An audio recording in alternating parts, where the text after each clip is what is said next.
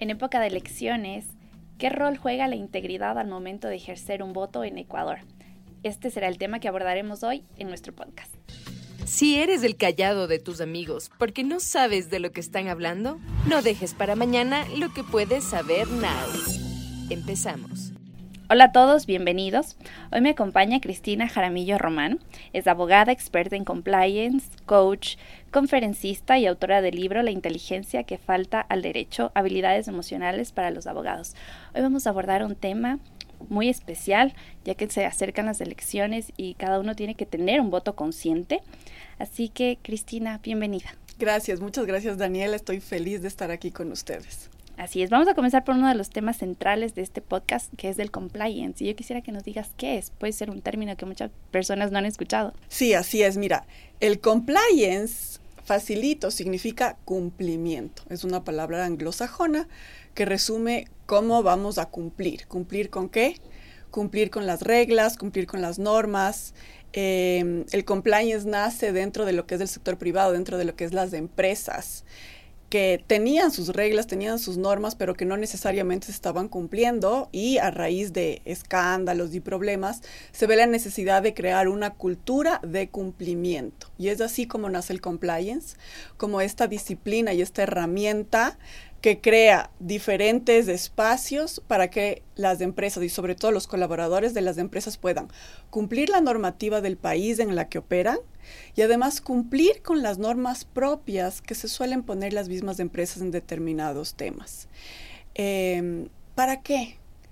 Para contribuir a la sociedad a través del cumplimiento legal, para construir una reputación, para que mis consumidores, mis clientes vean que soy una persona, una empresa que cumple con las reglas de la sociedad y para que esto me permita tener sostenibilidad en el tiempo. Que mañana un fraude interno, que mañana un escándalo, que mañana un, un grave problema de incumplimiento, no traiga abajo todo mi negocio, sino que con esta cultura del cumplir yo pueda sostenerme en el tiempo y enfocarme. El compliance nos ayuda a enfocarnos, enfocarnos en lo que sabemos hacer, enfocarnos en construir el mejor producto y ofrecerlo al cliente, en mejorar nuestros servicios y asimismo servir a través de nuestros servicios a la sociedad, en lugar de estar poniendo el foco en actividades que solo están dañando fraudes internos, corrupción, malas prácticas. No, el compliance nos ayuda a guiarnos, nos, nos da esta, esta guía, estos límites en la cancha para hacer lo que la empresa sabe mejor hacer. ¿Y qué tan fácil es cumplir? La verdad que suena, pero yo no sé si todas las personas estamos listas para cumplir y para guiarnos bajo estos parámetros que al final son nuevos, ¿no? Están relacionados con la ética, con la integridad. ¿Estamos listos? Creo que aquí entra una parte nueva del compliance que es muy clave, que es el compliance del comportamiento. Porque por mucho tiempo, y esto pasó con el derecho y con las leyes, nosotros empezamos a, decir que la norma es este deber ser. Tenemos que cumplir con estos estándares éticos, legales, normativos. Eh, y, y, a veces la realidad no, no comulga con este deber ser. El compliance busca como que acercar estos dos espacios y a través de entrenamientos, políticas claras, eh, conversaciones transparentes, empezamos a unir este deber ser con el ser. ¿Es facilísimo? No, no es facilísimo, pero empiezas a construir poco a poco. A mí me encanta hablar de, de, ejemplos muy sencillos. Por ejemplo, cuando uno es chiquito, tiene que cumplir con las reglas de la casa. Y generalmente tu mamá te dice, tienes que lavarte los dientes. ¿Por qué te lavas los dientes? No sabes por qué te lavas los dientes, no sabes por qué tu mamá quiere que te hagas lavar los dientes.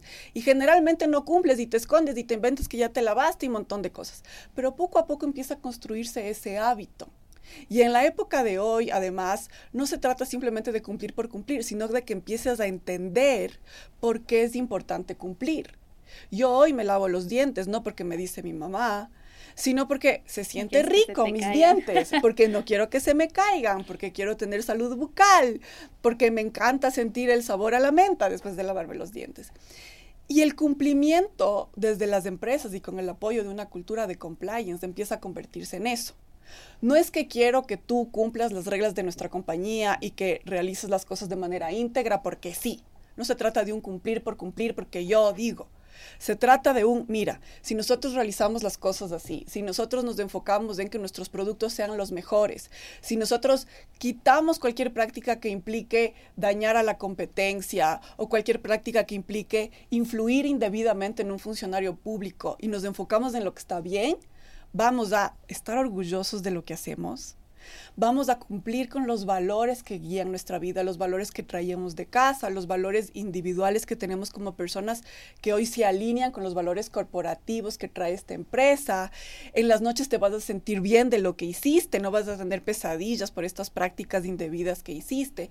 ¿Y cómo empezamos a eh, construir esta idea del cumplimiento no como algo de obligatorio, pesado, aburrido, sino como algo que me eleva como ser humano, algo que me eleva como colaborador en una empresa, algo que me eleva como empresa y me ayuda a convertirme en este actor en la sociedad que contribuyo con el éxito de la sociedad. ¿A través de qué? A través de mi actuar íntegro. Construir el cumplimiento es algo que, que no es simplemente estás obligado a cumplir, es algo que hay que construirse y conectar con ese valor y con esa emoción para cumplir con ganas y con entusiasmo. ¿Y esta cultura del cumplimiento se debe aplicar o se puede aplicar en la política pensando en el contexto nacional? Definitivamente sí. El ser humano como hace una cosa, hace todas. Ya, cómo me lavo los dientes, cómo hago mi trabajo, cómo me relaciono con mis amigos. A la final, nosotros buscamos esta coherencia en nuestro actuar. ¿Y qué es la política? La política, la final, es em, cómo a través de diferentes actividades logramos organizarnos como sociedad y repartir adecuadamente los recursos. Desde la política em, empezamos a encontrar todos estos actores que buscan lo mejor para la sociedad. Y a través de estas guías, de estos valores, de este cumplimiento ético, conseguimos que las decisiones sean más fáciles de tomar porque te guía ese, ese servir, esa integridad, te enfocas en eso y empezamos a dejar de lado malas prácticas. Eh, actividades que buscan servir a nosotros y a nuestro ego, no necesariamente a la sociedad y al, y al pueblo al que queremos servir. Montón de cosas que efectivamente pueden adherirse al, al, cumplimiento y al cumplimiento ético. ¿Y por qué a la hora de elegir el presidente, ahorita que vamos a elegir, no analizamos también si los candidatos son éticos o íntegros. ¿Cómo podemos elegir una persona ética si tal vez nosotros no interiorizamos eso y no somos éticos? Sí, es muy buena tu pregunta, Dani, porque aquí hay dos cosas. Primero, nosotros buscamos este líder, este presidente o presidente que sea ético, que sea íntegro, que me represente, esta figura que me inspire, que me lidere. Y a veces ponemos toda nuestra esperanza ahí, ¿ya? Entonces yo espero que el presidente o la presidenta sean íntegros y éticos. Y me olvido de lo que estoy haciendo yo.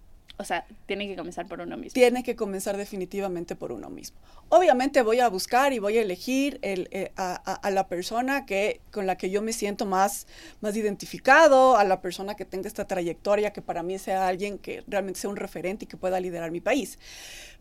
Pero cuando eso no pasa, es como que bajo las manos y digo, ok, no pasó y, todo está mal y la empresa está mal y los negocios están mal, todo es por culpa de la presidenta o el presidente. No. La ética, el compliance, la integridad, todo empieza por uno mismo. Entonces, no puedo poner toda mi esperanza en ese liderazgo, sino que tengo que empezar yo con, con las actividades que realizo yo y con el impacto pequeño, grande, mediano que tenga desde mi día a día, pero con un verdadero impacto que sí tengo. Entonces, no puedo simplemente esperar que la ética y la integridad venga del gobierno o de los presidentes, sino que tengo que empezar desde mi propio actuar. Y el compliance es esa herramienta que nos ayuda a las empresas para alinear ese actuar ético e íntegro y que pueda además convertirse en una especie, ojalá, de pandemia en la que empiezas a contagiar a los demás con un actuar con una mayor integridad. ¿En dónde estamos fallando? O sea, yo estoy segura que algo no estamos haciendo bien en Ecuador, algo está pasando en este sentido. Tenemos tantos problemas sociales, tenemos ahora miedo de salir de las casas, la corrupción, la delincuencia, vemos a niños que se convierten en sicarios. ¿En dónde está fallando como que sembrar los valores, sembrar la ética, hablar de integridad? Está fallando en los hogares, está fallando en los colegios, está fallando en las universidades. ¿En dónde tenemos que atacar para poder cambiar esta realidad, porque lo que queremos es cambiar. definitivamente hay un espacio muy grande para empezar a hablar más de los valores en todas partes. ¿Ya? Porque yo escucho muchísimo y, he escuchado muchos los discursos de hay que luchar contra la corrupción y muchas de las ofertas políticas es luchar contra la corrupción. Pero la lucha contra la corrupción es un concepto que, suena como discurso, pero que se queda en el aire. A mí lo que me gusta proponer es que tenemos que empezar a construir integridad, construir valores. Y definitivamente hay montones de espacios, desde la guardería, el colegio, la universidad, los hogares, las empresas del sector público, en cualquier lugar en el que podamos empezar a traer espacios en los que conversemos y hablemos de nuestros valores, de lo que queremos construir y perseguir como sociedad, como grupo, como familia, como individuos. Yo no creo que se trata simplemente de ver en qué estamos fallando, porque también vivimos en una época en la que tenemos tan al alcance toda, toda esta comunicación que empezamos a darle energía solo a esas cosas que están saliendo mal. ¿ya? Sino que si nos quedamos enfocados en todas estas cosas que están pasando y que están mal, muchas en las que yo no puedo hacer absolutamente nada. Yo no tengo ningún control sobre lo que puede estar pasando con, con, problemas de sicariato o, o, con problemas de corrupción en, en, en determinado sector público pero estoy poniendo toda mi energía ahí, estoy poniendo ahí toda mi preocupación, estoy poniendo ahí toda mi esperanza o mi desesperanza. Y ahí nos estamos olvidando, como individuos y como colectivo, a ponerle energía en donde sí podemos realizar un cambio, en donde sí podemos tener un impacto.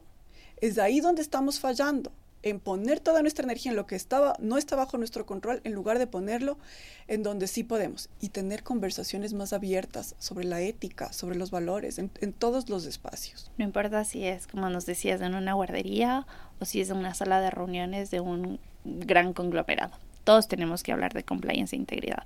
¿Esa debe ser la conversación de ahora? Así es, así es. Y, y, y yo creo que hay, hay muchas empresas, muchos empresarias y empresarios que ya están trayendo esto a la mesa y que están implementando programas de compliance y programas de ética dentro de sus compañías, que, que se dan cuenta que sentarnos a esperar que venga un gobierno que de repente haga que todo sea ético y íntegro es, es, es, imposible. Es, imposible y es irresponsable también. Entonces, ¿cómo empezamos nosotros a construir nuestro propio código de ética, a inspirar a nuestros colaboradores para que tengan un camino de ética, que luego eso se traduce en inspirar a sus familias también para tener un camino de integridad y empezar a ver los cambios que queremos ver afuera, empezar a ver los cambios que podemos ver adentro. Y ya hay empresas que están preocupadas por esto. Justo me comentabas y me mencionaste los códigos de ética. También el gobierno actual, a través de acuerdos ministeriales, decretos, resoluciones, casi todas las instituciones cuentan con códigos de ética. ¿Eso es suficiente? Es un gran primer paso, pero no es suficiente. Eh, tenemos ahí el, el, poder de la norma, el poder del código, eh, pero tenemos que siempre incluir el poder de la cultura, el poder del valor, el poder de la emoción. El ser humano no se guía simplemente por, ah, el, código dice que tengo que realizar las cosas así, lo voy a hacer así. Necesito encontrar este por qué, necesito conectarme con esta emoción y con este valor más grande que me hace querer cumplir. Es ahí como a través del compliance uno también desarrolla talleres, conferencias, capacitaciones y conversaciones de equipo en las cuales hablamos de estos temas e impulsamos el cumplimiento ético. Tenemos que conectarnos, por un lado, con con, el dolor y con el levantar conciencia sobre los efectos del incumplimiento. Personas que realizan en el día a día actos de corrupción, que realmente se pongan a ver qué es lo que estoy ocasionando con esto. ¿A quién estoy afectando con este acto de corrupción? ¿Qué, temas de salud, qué escuelas, qué cosas no se están financiando por estas actividades que yo estoy realizando? Y muchos de estos políticos que se comprometen a realizar un servicio público, que a la final es un servicio público, es un servicio, buscan obtener beneficios fuera de la ley. O sea, piensan que porque ya llegaron a cierto cargo, lo primero que tienen que hacer es sacar beneficios fuera de la ley. ¿Por qué pasa eso? Es culpa de, o sea, yo siento que tal vez es culpa de nosotros que votamos mal. No sé. Creo que creo que a la final eh, son problemas complejos que tienen muchas causas y que definitivamente van a necesitar diferentes soluciones, eh, no una sola. Y, ahí, y con la pregunta que tú me haces, estamos respondiendo también la pregunta anterior. El código, un código de ética no es suficiente porque muchas veces los políticos, los seres humanos en general, tú sabes lo que está bien y lo que está mal. Yo no necesito darte un código de ética para que, para que una persona que esté en un cargo público sepa que pedir un beneficio económico a, a esa persona a la que le está sirviendo está mal. No necesitas un código para saber que eso está mal. El tema es cómo empezamos como seres humanos a conectarnos con el servicio que voy a dar, porque yo cuando quiero ser político, yo una persona que quiere hacer política, es porque tengo esta vocación de servicio, tengo ideas, voluntad y fuerza para servir a estas personas a las cuales voy a representar. El problema está cuando dejo de servir a los demás y lo que busco es servirme a mí. Busco servir a mi ego. Busco servir a estas necesidades que nunca se acaban. Hay un tema con la corrupción que a mí siempre me duele muchísimo y es que y, comprender este problema nos va a ayudar a encontrar mejores soluciones. Y es que cuando yo estoy en la calle y un carterista me saca la cartera, yo puedo entender, no justificar, pero puedo entender que esa persona tal vez no tiene para comer, que tiene hijos y que no tiene que darles de comer esa semana. Puedo entender. Pero cuando estamos hablando de corrupción, que son estos delitos de cuello blanco, y cuando ves a una persona que está en manos de una gran obra pública y en lugar de contratar al mejor constructor que va a poner los, las mejores maquinarias, lo mejor, contrata uno no tan bueno porque le va a dar una coima que le va a permitir cambiar su Mazda por un Maserati. Eso es algo que yo no entiendo. Cuando tú ya tienes colmadas tus necesidades básicas y, y lo que estás buscando es ese beneficio para tener un lujo a, costa del daño que vas a causar a un montón de gente, a, las personas que tú prometiste servir, eso es algo, eso es algo que, no, no se puede ni justificar ni entender. Y sin embargo, tenemos que empezar a tratar de entenderlo para ver cómo lo atacamos. Porque no es solo a través de la norma, no es solo a través de la sanción, es a través de comprender por qué el ser humano que ya tiene un maravilloso carro quiere, uno cinco veces más lujoso. Eso es lo que tenemos que entender y empezar a, levantar conciencia, ya sea del dolor que está ocasionando con eso o que se dé cuenta que no necesita un mejor carro para, para, sentirse merecedor, para sentirse importante, para sentirse bien con, con su ser persona, ¿no? Y son definitivamente conversaciones que deberían tener ellos, ¿verdad? Que deberían tener los políticos, que deberían tener los candidatos, porque podemos nosotros conversar y abrir estos espacios de diálogo de manera en los colegios, en las universidades, en las empresas privadas, pero si son ellos, nuestros representantes, los que no están hablando de esto y tal vez ni siquiera les interesa saber lo que es compliance, hay una falla también.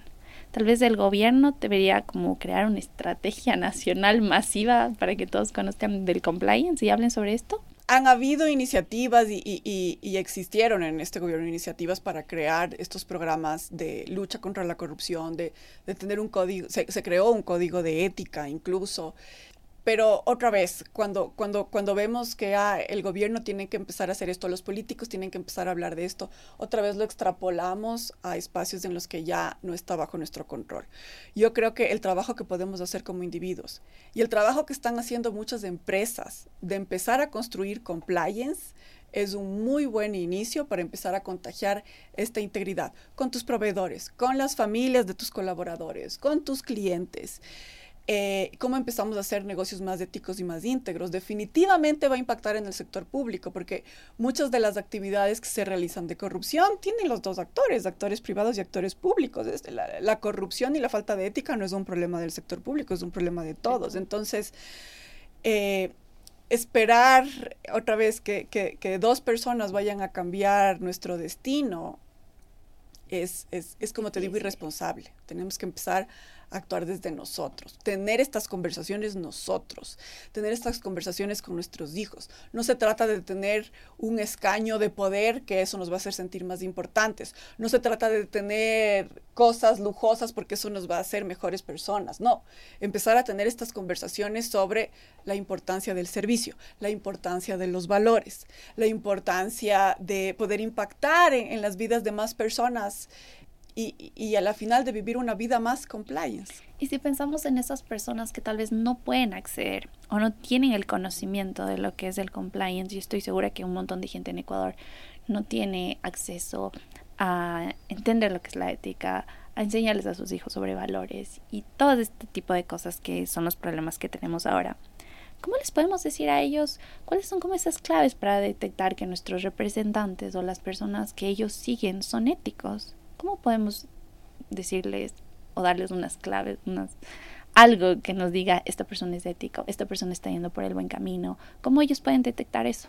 Bueno, creo que ahí eh, a través de identificar escándalos, problemas, crisis que, que, han habido en el pasado, tú te vas a dar cuenta. Porque muchas veces nos guiamos por el fanatismo, siento, en Ecuador. Sí, o sea, cuando, cuando estás pensando en un colectivo, a veces simplemente sigues del colectivo y no te sientas a pensar por qué hago esto o para qué hago esto, por qué le estoy apoyando a esta persona o por qué no le estoy apoyando a esta persona.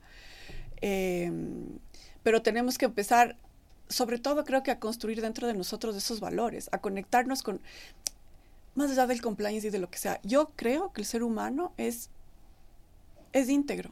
Yo creo que el ser humano es, por naturaleza, quiere su propio bienestar y el de los demás.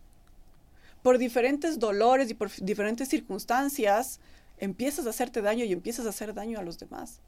Pero realmente conectarnos, a través de, la religión, de la empresa, de los valores, siempre vas a encontrar un espacio, una guía que te inspire a buscar tu bienestar y a buscar el bienestar de los demás.